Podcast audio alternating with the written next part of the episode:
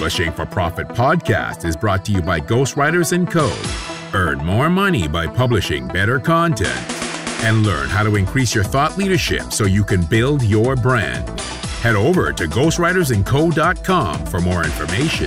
That's ghostwritersandco.com. And now, your host, Joel Mark Harris.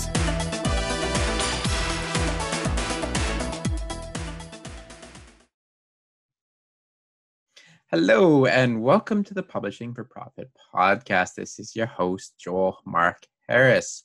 We are on episode number 25 today, and we interview Allison Bren of Rex Marketing Design. And you are in for a real treat today because Allison is a foremost expert on branding and she is somebody who I've always looked up to as a expert. I've known her for many many years and whenever I have a question about marketing and branding, I look up to her and, and ask her about it. So hopefully you enjoy this episode. We talk about how she got into marketing, how she looks at brand, and where she is today. Hello, Allison. How are you today? I'm good, Joel. How are you? Very well. So I'm super pleased and happy to have you on my podcast. I've been wanting to have you on uh, for some time now, and I just want to get this on the record because uh, you know you're obviously an amazing marketer, amazing brander, um, but for some reason I'm intimidated by you. So, um, and it's just because you like you know you exude such confidence and such knowledge. So I I just uh, I appreciate you being here. Oh wow! Well, I'll take that as a compliment because you're very accomplished. And um, yeah, I mean, I think there's just something wrong with my face sometimes. I have that resting bee face. I think people say that to me, but I'm not scary, I promise. so I want to take you back. Uh, you are the owner of Rex Marketing and Design. Where did that name come from and why did you choose that? it's actually kind of an embarrassing story in some ways. Um, the short version is that the name Rex symbolizes for me a moment in time, experience, uh, and a label that was given to me that I didn't like and that I turned into an opportunity that has become a, a significant part of my future and, and obviously my current life, but my future, my goals, my purpose. Um, but it all started with a nickname in high school. You know how it is. Someone said something mean and uh, my nickname was rex nothing to do with a dinosaur. It's not that interesting of a story but as a young woman young girl in school um, i didn't enjoy being called rex. I wanted to be one of the girls. I didn't feel feminine and all these sorts of things and and it stuck and i still have friends that call me rex. And now i love it. Now i love it. Now it's not just part of my identity that i transform but it's it's part of my team's identity and this vision for the future what was the mind shift then that you went from hating it to loving it? And then what went through, I guess, that process? Hmm. I think the mind shift happened over a long period of time, just maturing and growing up. There was definitely in my early 20s experiences, people, books, seminars that I went to that taught me the basic idea that, you know, things happen in life and they don't mean anything. We apply meaning to it and so if you're if you don't like what has happened to you and you feel a certain way about it you can take the power back by changing the narrative and so that concept had become firm in my mind and really um, in terms of using rex for my company name it was just one of those things that I, I needed a name on a whim. Um, I was working for a company that burned down and I needed to start my business and I needed a name. and I knew at that point that having one syllable and also that K sound that you get with the X, like the Rex, um, is very strong in branding. So it was a bit of a snap decision. And in the moment, as soon as I said Rex marketing, um, it was actually Rex image in the beginning. As soon as I said it, I was like, yeah, that's it. And I felt so empowered. Um, but the, the transition mentally had happened over the years prior, just, you know, maturing and learning. So I know I know a little bit about your story, how you got into marketing and transition to your own company, but I think it's a super powerful story. Mm. And I was wondering if you could tell how you got into marketing and how you decided to start your own company. Yeah. Well, as you know, it was by accident.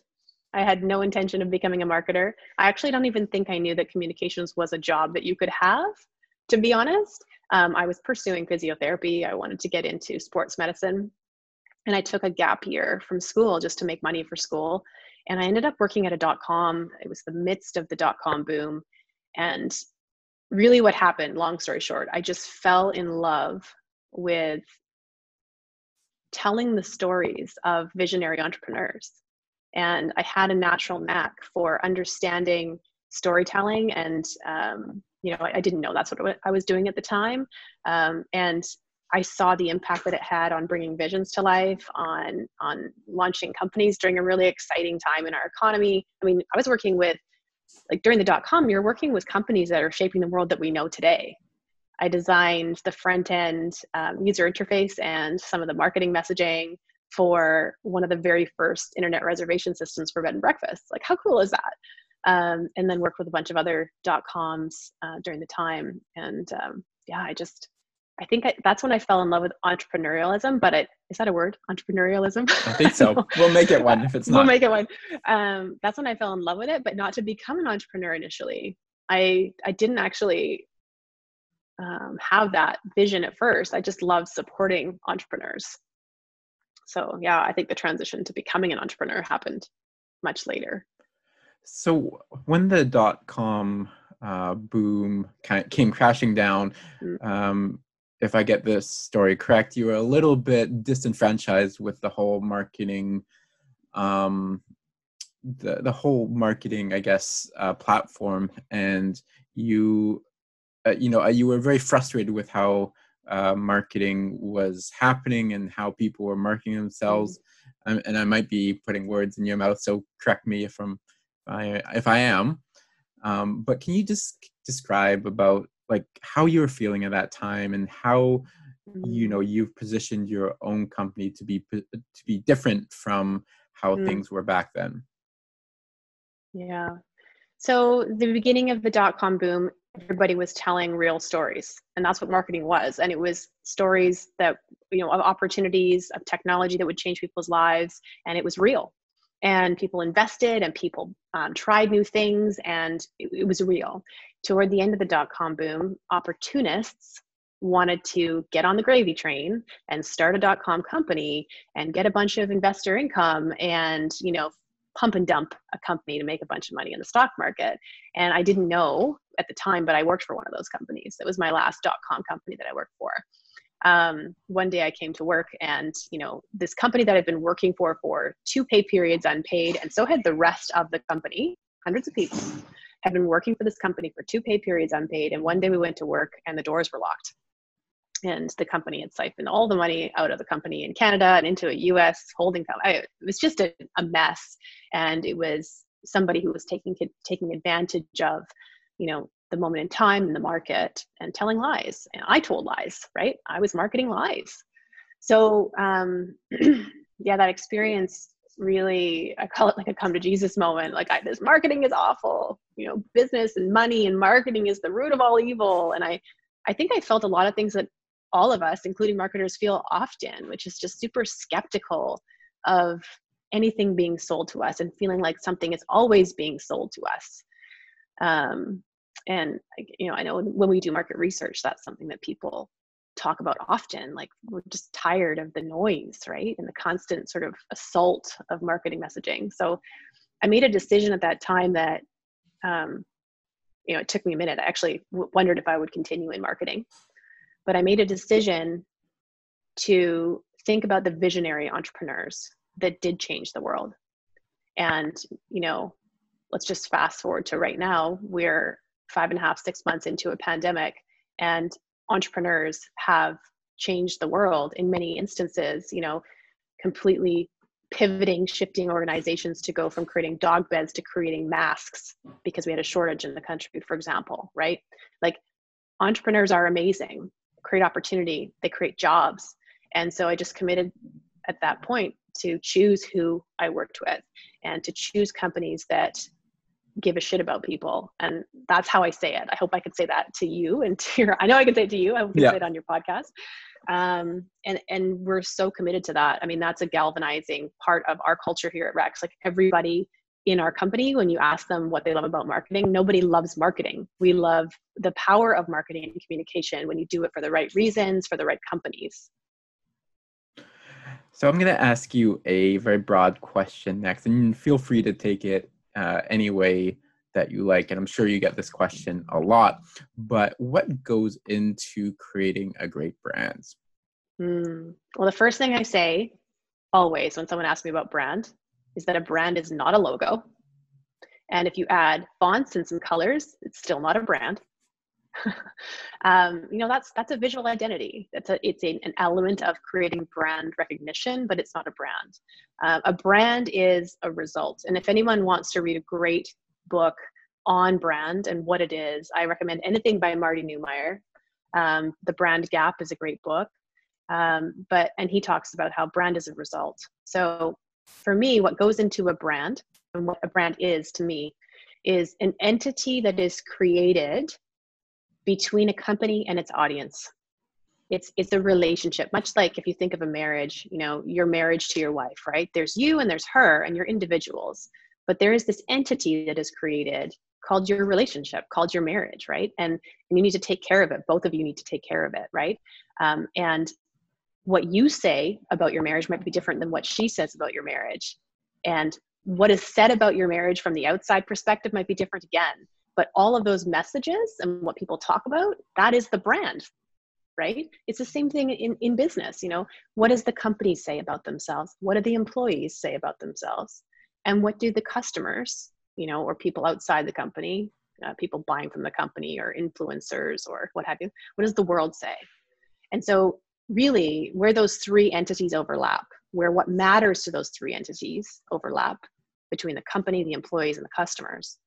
That entity in the middle and what, you know, that is the brand. What people say about it is the brand. So, you know, it's it's one of those things like in the beginning of a, of a project with a client we need to get clear about get on the same page about um, because you know the, the strategies or the objectives brought to us is like we want to have a brand that means xyz okay great but you don't get to control or decide that. You can influence that. And what we need to do is talk really specifically about who you are what you do but more importantly things like how you do it why you do it and the impact that you want to create on the world so that you can have an entire team of people within your company striving for that same goal creating that same impact. And so that you can create messages in your marketing and create policies in the leadership of your organization that give people that under, understanding and impression so that they turn around and tell the world that that's what your brand is.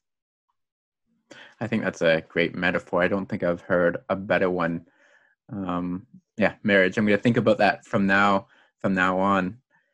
I actually um, think about marketing as as a relationship often and it it demystifies this whole mm-hmm. like confusion that we have around marketing that's true it is it is a relationship um, so you recently did a rebrand yourself for your company mm. and you um, you did a video series about that process which won an award can you tell me a little bit about that process and what i'm specifically interested in is did you learn something about that process that is different from um, something that you would have done for a client? Oh, interesting. I mean, so I'll just tell you what stands out about the process. It was it was hard to be the client. So essentially, how we ran it in the company was that I was the client um, as the the founder of the company, and the team was the team, right? And then they were interviewing and doing discovery with me, the same process that we go through with our clients. Um, and so for me, it was interesting to be on the hot seat. I think it gave me a reminder um, and some compassion for what it's like for our clients when we sit down and ask them about their company, their precious baby, their vision, their everything, right? And I remember, you know, being interviewed and then waking up in the middle of the night saying, "Oh, did I say this really important piece? Did I get that across? Are they gonna Are they gonna get it?" You know, and that sort of wonder wondering that you feel or questioning that you feel um, as to whether or not you've communicated enough so that this team can bring my brand to life you know? So i remember that for sure. Um, the specific question though you wanted to know like did i learn something? Yeah that so i mean you do it for your clients all the time right? But Yeah. exactly being on the other side of the whole process mu- must have felt a little bit strange and it's probably something that you could take away and use uh, for you know you know switching back uh, roles Yeah, I mean, it's there's a value um, for sure just in having been in that hot seat again, just to be patient. Um, you know, we do this all the time, and we make decisions about brand direction, brand messages, brand visuals all the time. And for us, it's easier to make those decisions because we're removed emotionally from the situation. That's actually one of the big pieces of value we bring to our clients. Like, we are, you can't see the label when you're in the jar, you can't see the picture when you're in the frame. So we're outside, and we're able to reflect back to our clients you know the business strategy the priorities of their target audience and present visual strategies or messaging that aligns with both. But for me to sit in the hot seat and to feel the tension that they that the business owner feels the the the preciousness of my company and this message that means so much to me um, it was really great to remind myself of that and how you know sometimes it's hard to arrive at decisions. It's just hard to make a decision. It's like again let's use the, the relationship metaphor okay? I love this metaphor. I'll use it over and over. You know you met your wife i met my husband at some point and we chose that person was going to be the person that we're going to walk this life journey with. And that cuts out a lot of options as in everyone else. I mean assuming you're in a monogamous marriage there's lots of other people that aren't but that was the decision i made right? Mm-hmm. So you choose a direction and you've just said no to other directions and you know you're making the right decision but it's it's a challenging you know you'd be silly if you didn't wonder or question and just process that you're making the right the right call. I feel like that is how an entrepreneur feels maybe just in a different arena when they make permanent decisions or what feels like permanent decisions um, about their brand and what they're saying to the world and how they're showing up. We've talked a little bit about this, but is there ways that you uh, demystify and make the whole marketing process more accessible to the average entrepreneur who Mm. may not like marketing or may not uh, think of it as one of their strong suits? Mm-hmm, mm-hmm. Yeah, I mean, this is something I feel like really needs to happen, particularly for small businesses. Um, you know, I've grown this agency over the last three years officially as a full, you know, a corporation, and I was consulting for about ten or eleven years before that.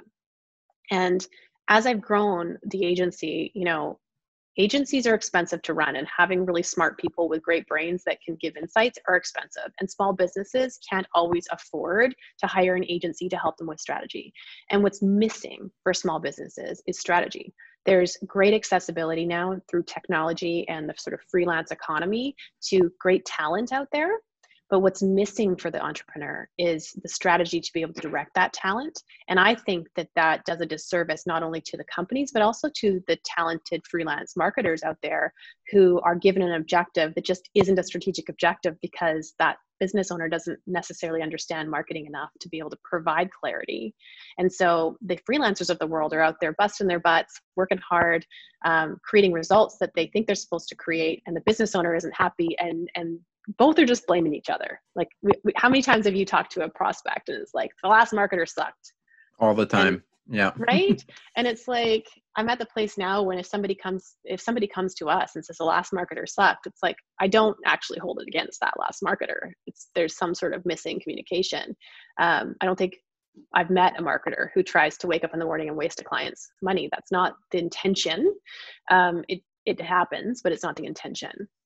So like, in terms of demystifying marketing and, and what we're doing about it, like, I mean, we have created a course. We do have a course for small business owners to teach them the elements of strategy. And through that process, I really had to think of how to make some of these intimidating the terminology within marketing and the process of building a brand strategy and a marketing strategy, just break it down to um, really simple step by step processes that an entrepreneur could follow and you know I've already talked a, a, number of times about this relationship metaphor. I just, that's one of the things I use a lot. So, for example, I'll say to business owners, you know, I'm sure you've heard about this fancy term, market research. You know, and agencies go and do market research, and like, cool, how do I do market research? Well, I'll just say to them, like, market research is just a really, like, it's an agency term for talking to people, getting to know what matters to them, what their priorities are, what their goals are, what their barriers are, what their misconceptions are, what their understanding is, what their misunderstanding. Like, it's just talking to people. It's like any relationship.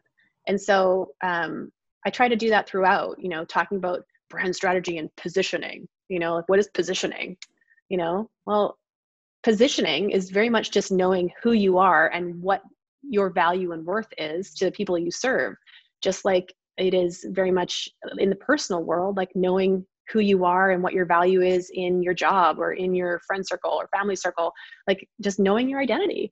And so um, i just try to simplify the conversation and the terms.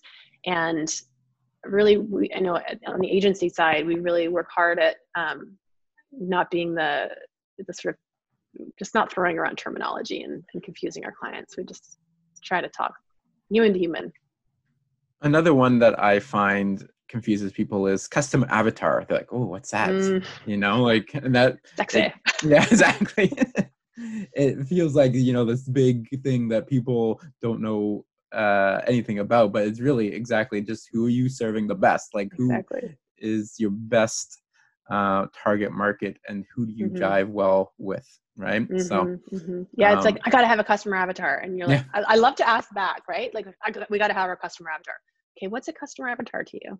I don't know. I just need to have one, you know? And I think that there's a lot of companies, a lot of small businesses that waste a lot of money just thinking they got to do what the other competition did so that's another thing we talk about mm-hmm. a lot that, mm-hmm. you know, if you're looking at what the competition has, is doing and you're making your marketing decisions based on that, first of all, you're just playing into the noise of the market. You're going to sound and look like everybody else. Right. And so, and second of all, you're not finding your unique distinction and ability to gain market share because you're just kind of a second best or slight alteration of this competition out there. Mm-hmm for people who are listening to this and they're like, "Oh, I hate marketing. I I mm. don't want to do it. I just want to hire somebody." I actually just had a conversation like this uh, the other day. Like, "Oh, I hate marketing. Marketing is just yeah. like you said. You know, it's it's kind of slimy and sleazy." Um, how do you you know first off i guess what do you tell those people and how do you change like maybe you don't but is there a way to change that perception Mm-hmm. I do dive into that perception for sure. Um, I relate back to my own experiences and struggles with marketing, just because you have to honor their feelings about it. Um, also, my own experiences and feelings about sales. Um, you know, I had a business coach say to me once, like, "How do you feel about sales?" And I'm like, "I'm being a salesperson." I'm like, "I'm not a salesperson." And he's like, "So how are you going to grow a business if you don't sell stuff?" So you're not a salesperson, and just recognizing that we don't hate marketing, we don't hate sales, we just hate what's being been done with it right? So we have that conversation sort of philosophically.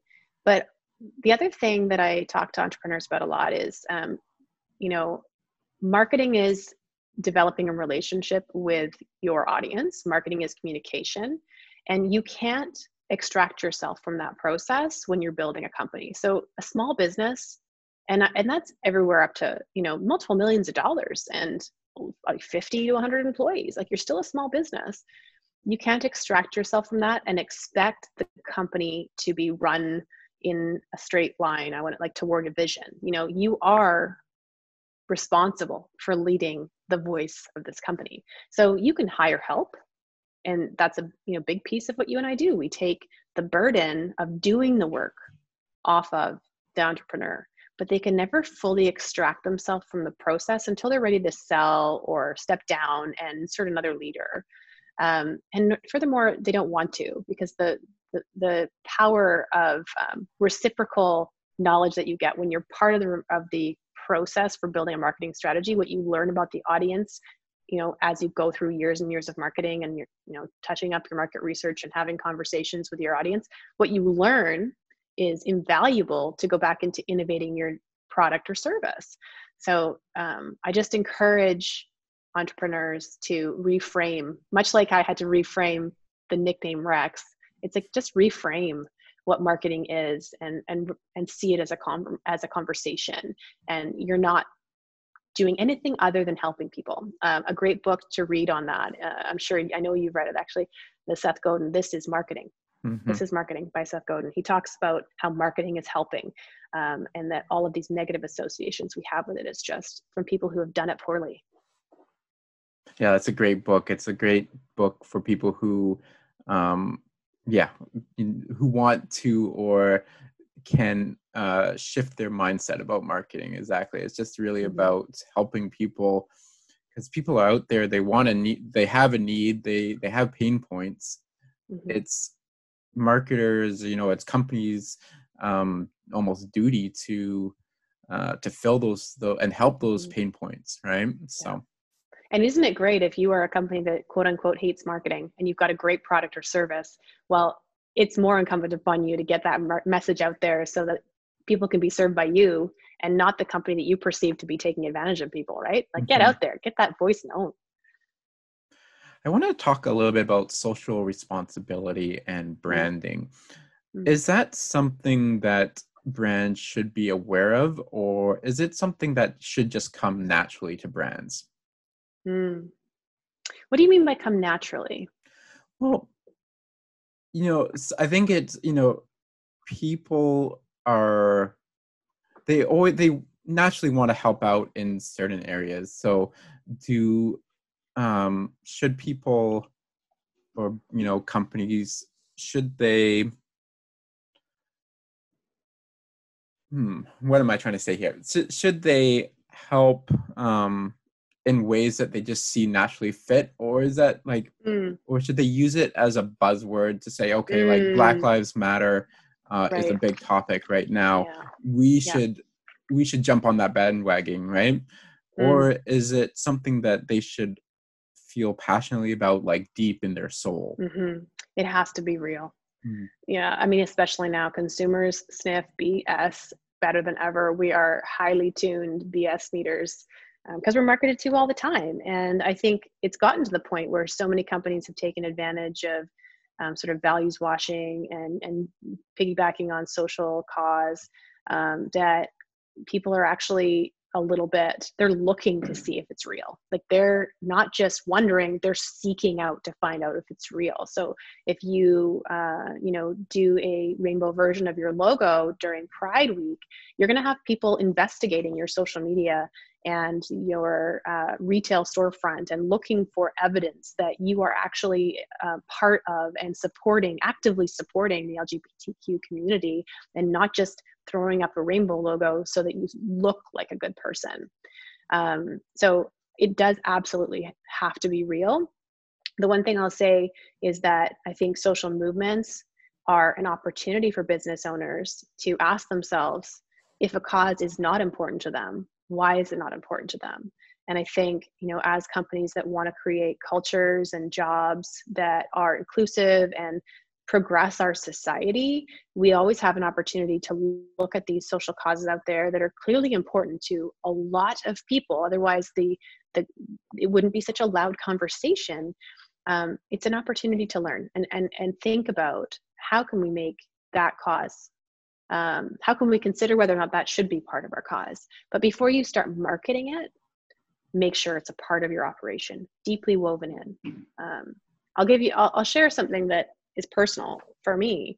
You know um, over the last number of months uh, with the black lives matter movement uh, we had a lot of conversations as a team regular deep uh, tearful conversations uh, you know on our primarily white team about um, you know who we need to be and what we need to learn as marketers uh, and also who we need to be and what we need to learn as a corporate culture um, so that we aren't you know unknowingly unconsciously perpetuating biases uh, that we're not hiding behind the privilege that we have to sort of turn a blind eye because these issues don't affect us in the same way as a primarily white agency that we aren't perpetuating it by turning a blind eye. Um, but i wasn't willing to market none of us would be, none of us wanted to market anything that we're doing we're happy to talk about it to share with other business owners about the ways that we're endeavoring to um, you know educate ourselves but it's not about marketing um, because we're still in the process of learning. And if, if, if we're talking about you know diversity equity and inclusion as a company we're going to be talking about the reality which is we're learning that's awesome. That's really great advice. Um, i want to so i want to shift the focus a little bit. You contributed a story to a book uh, i believe it's called woman of worth and it was about business and moms. Can you talk mm-hmm. a little bit about why you chose to write that? Um, what the story was about and maybe um, yeah just why it was important to you that you got that message mm-hmm. out i think uh, the universe offers opportunities that we can take a hold of at, at just the right time. So as you know uh, at that time i had my very young basically newborn daughter. That's you know i was approached around that time and asked if i wanted to to this book about being a mom in business.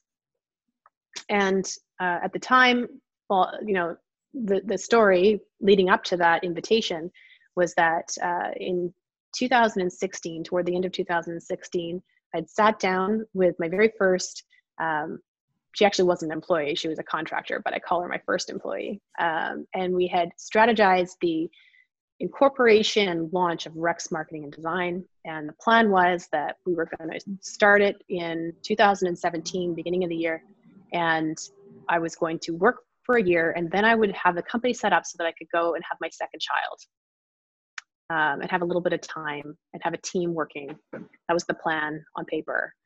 And so that was like December. We were making these plans at Christmas. And uh, I came back in January, found out actually on New Year's Eve that I was already pregnant when I made those goals. So um, we had a timeline. We had like eight months at that point to get this company going. I built the company with the help of massive contribution of the team. I say I, we built and launched the company um, while I was pregnant.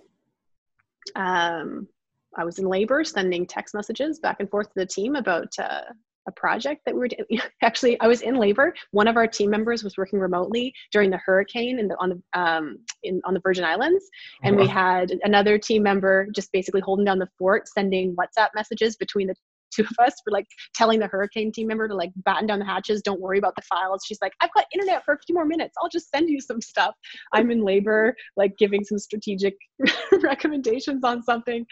It was quite a it was quite a time so you know you ask like why did you write the story like i feel like there's a lot of women who do this i am not special there is a lot of women who live this life and they have a full career or a business and they're a mother and they're a wife and they're all sorts of identities. And i feel that these stories are well no i'll tell you these are stories i was looking for.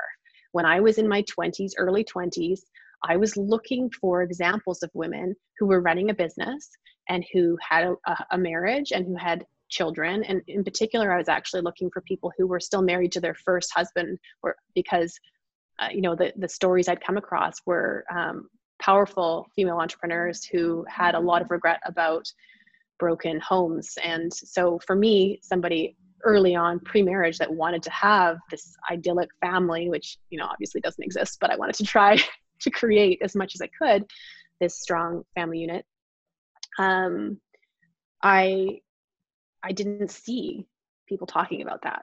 And um, I talk about it actually in my chapter about how there was this moment in my life where at yet another women in business conference, I stood up and asked, like, is there somebody I can look to to be uh, an example of what it looks like to be married to your first husband, a mother, to not have a near death breakdown, like, you know, experience from just being overworked and overstressed, and who runs a successful business and um, a woman that was with me at that conference, um, she'd heard me ask that question a number of times. And I sat down because there was nobody on the panel that fit that description again.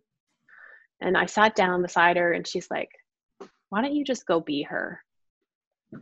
and so that was my goal. And i'm still trying every day you know marriage is is is work. It's important to work on. And being a mother and a present mother is something that i'm constantly trying to keep my finger on the pulse of because you know my business is my baby as well. My team is my family as well. And so um, I just wanted to share my story. I wanted to share my story around how I how I manage things like mom guilt, how I manage um, making choices between you know tough choices when something with the family or the kids conflicts with something in the business. And um, i just think that my voice is one voice and this was a great book because it brought together a lot of other women's voices. Every woman got a chapter and so i just think it's a it's a great thing to have out there for other women who are charting you know their early thoughts. And you know i i, I want to share this as well. Um, when we launched rex and had a launch party my daughter was less than a month old and i had her in this silk sling that matched my jacket for the event. And she's sleeping on my chest and i was giving my little talk just thanking people for coming to our, our launch event. And at the end of the event one of my team members friends had come to the event and she came over to me and she she thanked me for the day the evening and she said you know um, I had professors in university tell me that I had to choose between a future as a mother and a future as a career woman or a business owner. And today I realize that I can have both. So, you know, I, there's lots of women doing it. The more of us that share the story, just give choice. Because the other thing is, there is this is not the only way to do it. I actually don't think that there's anything virtuous about being a woman that has a business and a family. We just all should be able to choose what's right for us. Yeah, no, I totally agree. And I think that's still a common perception is that women can have either a career or they can be, you know, a good mother, but they can't have both. And so it's mm-hmm. it's inspiring to see you accomplishing that. Mm-hmm. Um, what what advice would you give yourself to the 20 year old Allison? I don't know if I'd want to change any of the experiences that I had to go through. Um, I think I still give 40 year old Allison the same advice that 20 year old Allison needed, which is trust yourself. Mm. You know, you can do this. And every time you hit a new ceiling, as in you reach a new goal and you bust through that glass ceiling to the next paradigm, the next level of your life and your journey, you're going to have to learn again how to trust yourself because now you're a fish out of water again. Um, but I really embrace every challenge, every heartbreak. And I mean that. There's been some big ones. Um, I really embrace it. And I have learned through personal tragedies in my life that you can't unwish the challenge because if you unwish the challenge, I have direct evidence in my life of a gift that I have that I would also be unwishing because it was the direct result of a loss. So um, just keep moving, choose a growth mindset. Choose the story you make up about your experiences. Um, and thankfully that was advice that i got from somebody else and from books and seminars and things that i was exposed to in my 20s um, and it's a it's a big part of what I, I try to pass on to people who are younger than me that you know anyone really but you know my team and my culture that's a big part of our values um, yeah so you've mentioned books a couple of times, and I think I know. So I I asked this question to all my guests, and it is, "What's your favorite book?" And I think I know the mm-hmm. answer, but people have surprised me in the past. So, mm. what what book do you? Uh, I guess yeah. What is your favorite book, and what book do you enjoy gifting? Hmm. Okay, so the truth is, I have different books for different phases over the last five years. My current favorite book is The 21 Irrefutable Laws of Leadership by John Maxwell. I love that book. Um, I read it when I was in my early 20s and I thought, ah, it's a good book. Now it's like a great book. I, am sure, have you experienced that where like you yeah. read a book oh, once yeah. and you're like, oh, yeah. And you come back sure. to it and like your life's experience in that moment just needs that book that much more. Um, it's great for anybody who's in any sort of leadership position, which John Maxwell defines as a position of leader of influence. Like if you are influential over people you are a leader. And so i'm a mother i'm a team leader here. Like so powerful. I just love that book. Um, and there's two other ones that really have impacted me and my trajectory yeah, as a business owner. One is start with why by simon sinek and the other is leaders eat last by simon sinek. Now they're popular books all of them but they're popular for a reason they're good um, I, I can't stop at one. I'm sorry, but know. I do give. no, yeah, I go ahead. I give I give those three. I do give those three. Yeah. Um, and then the other classic that we are um, redoing as a team, or, or I'm redoing and that I'm doing with my team in our book club, is the Seven Habits. It's just this is just foundational stuff. You know, everybody ben- benefits from learning. Mhm. Um, Seven Habits of Highly Effective People by Stephen Covey. 21 Ir- Irrefutable Laws of Leadership, and just the concepts of starting with why and leaders eat last. I just think so empowering for anybody Mhm. who wants to accomplish big dreams. Can you? Yeah, I forgot that you had a book club going. Can you Yeah. tell me a little bit about that and why you decided to start that? Yeah. Um, well, you and I have a common friend, Bob Wang. Um, he's an entrepreneur, a young man entrepreneur who's done amazing things. Already created and sold his first company, and he's young. Um, and he and I were having a conversation a while back, and he talked about how um, it was important to him in his startup to build an organization of leaders. That if you want to grow a small business and, and have it be a powerful impact to customers and to, to grow, you need everybody to think of themselves and to operate as a leader. And so through that conversation, um, he actually turned me on to rereading the 21 Irre- Irrefutable Laws of Leadership. And he talked about how he had had his team read it and so I thought that's a great idea. Um, and uh, immediately just bought a copy for everybody, and we did our first book club, which was it was shaky at first. Like the first time you bring a book Mhm. to everybody on personal development, they're like, "Why are we doing this? You know, what's happening?" There's, I think, just natural skepticism of employers. Like, what are you trying Yeah. to brainwash me? You know. But it turned into such an important part of our culture and just deepened our relationships because we would read a chapter and then everyone would share their own personal um, reflections and perspectives um, on what we learned and we grew together and so it just became it's something now that everybody loves everybody looks forward to right now um, we well we actually put our book club on hold when we everyone moved to work from home for a little while. And when we restarted we paused our book club on the seven habits of highly effective people. And we're currently reading a book called you can't talk about that at work uh, Mhm. race religion politics and other other polarizing topics in the workplace. And i mean that's direct result of us trying to learn about how to uncover our unconscious biases in our communication styles as a company and our culture here internally and as we help guide other cultures as brand strategists um, and, and learning to have these tough conversations so yeah our book club has been a huge source of um, learning for us individually, but also galvanizing and connecting our team because when you read, you learn, and when you learn, you process, and good and bad things come up about yourself and awarenesses. And so it's been really powerful for us. You're doing it together too, which I think is key Yeah. as well. Yeah. Um, I was wondering if I may talk about Simon Sinek because I've never seen a company that has embraced one author's principles so deeply in their whole purpose. Mm. Um, so start with why, obviously hugely influential on your company. Can you Mm. tell me a little bit why that message connects with your company so deeply? Mm. Well, you know, if you go back to this business owner, this entrepreneur in the you know, end of the dot com boom that was an opportunist and screwed everybody, investors, employees, out of all the millions of dollars. If I had had the conversation with him about why he was doing this, I would have been able to sniff out the bullshit. So that was the first thing is when I would ask, be sitting down on a needs assessment, I'd be just asking like, why? Why does this matter to you? And it's not, it truly wasn't, isn't from a sort of skeptical perspective.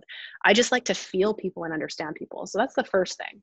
The second thing is um, I have learned through other experiences in my personal life um, the importance of developing understanding before you come up with ideas and solutions and try to solve a problem. So, again, in relationship conversations, we can go to our marriages.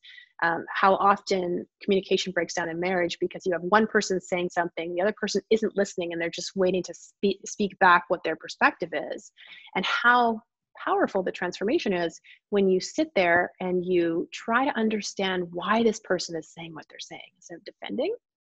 So, starting with why develops a deep understanding of the person sitting across from you, and it changes the communication dynamic and makes you able to align on a common understanding and then achieve a goal together. So as a culture internally, that's critical for us. Um, but to help us help us help our clients achieve their goals, we need to first understand them. The third element to that is how highly influential it is when you share vulnerably what matters to you. Um, so as a company uncovers their why and they share vulnerably with their audience what matters to them or with the world what matters to them, their audience will show themselves. Their audience will just be drawn toward them. You're not selling anymore. You're just saying, this is what matters. And the world naturally goes, oh, that matters to you. That matters to me too. And they're drawn to you. So it's also very powerful in marketing. Well, Allison, I think that's a great place to cap it off. Uh, where can people find you? Um, definitely on our social. So start with Rex is our handle on Instagram as well as our uh, as on Facebook. Um, we are at startwithrex.com. It's our website. I think those are the main places. And if you can't, I, we're on a bunch of social, but if you land on our Instagram or our Facebook, which is lots of education content on there, um, it'll lead you to anywhere else that you want to find Rex. Well, Allison, thank you so much. I appreciate you taking the time. Great chatting with you. Thank you for having me. Thank you for asking me. Hopefully, I wasn't uh, scary or whatever. Not at all. Not at all. no, you're awesome, Joel. I really uh, appreciate the chance to sit down and talk with you. And um, you know, I feel like your your listeners should know what a rock star you are. And uh, one of the things I want to say back to you is just how your values have always shone through. So um, you know i've seen your career progress and most recently i feel like you have really leaned into your own personal values in your own business and i see how sincere you are in wanting to help the, the customers that you have and the people that you're impacting. So i have a lot of respect for you. I appreciate that. Thank you. Thanks joel Thank you for listening to Publishing for Profit. Please like and subscribe on iTunes, Spotify, or wherever you get your podcasts.